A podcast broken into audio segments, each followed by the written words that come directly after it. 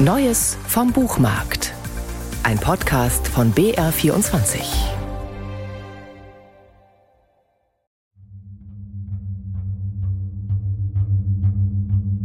Alle reden vom Schnee an diesem Dezembersamstag.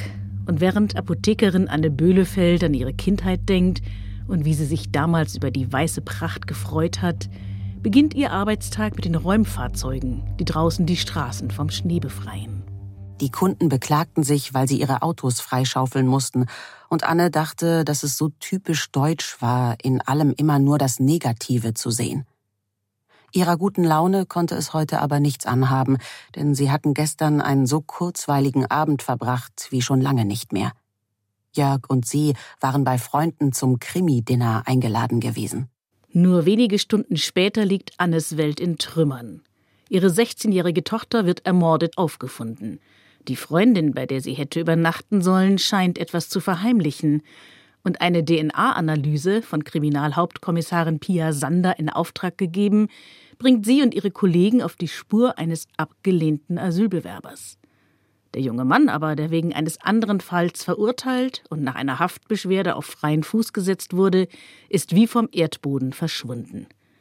Monster heißt der neue Kriminalroman von Nele Neuhaus, und sie erzählt darin in einer wesentlich tieferen Tonlage, als man das bisher von ihr gewohnt war. Das liegt gewiss an der Brisanz des Themas.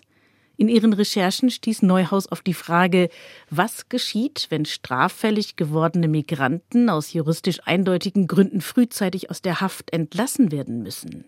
Was geschieht in den Köpfen jener, die von der Straftat betroffen waren?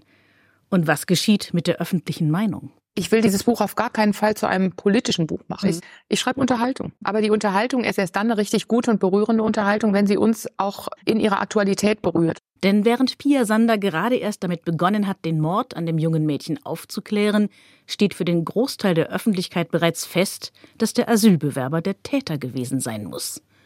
Kurze Zeit später wird nachts ein übel zugerichteter Mann von einem Auto erfasst. Er stirbt noch an der Unfallstelle, genau wie Jahre zuvor die schwangere Frau, die er selber bei einem illegalen Autorennen getötet hat. Und er wird nicht der letzte Tote zuvor Vermisste sein, dessen grausames Ende Pia parallel zur Ermittlung im Mordfall der 16-Jährigen ins Visier gerät.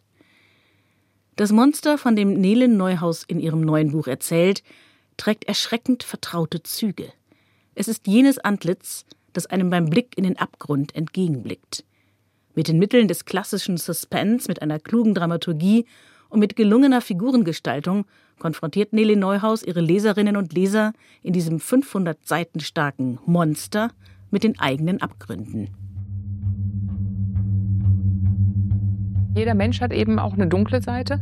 Bei den meisten von uns ist diese dunkle Seite gezähmt. Ja, man kann mhm. damit umgehen. Zum Beispiel, wenn ich jetzt diese Bücher schreibe, dann denke ich mir, wo kommt das her? Was würde ich machen mit meiner dunklen Seite, wenn ich das nicht literarisch mhm. verarbeiten könnte? Wie gut, dass Nele Neuhaus Monster geschrieben hat. Jetzt erschienen bei Ullstein.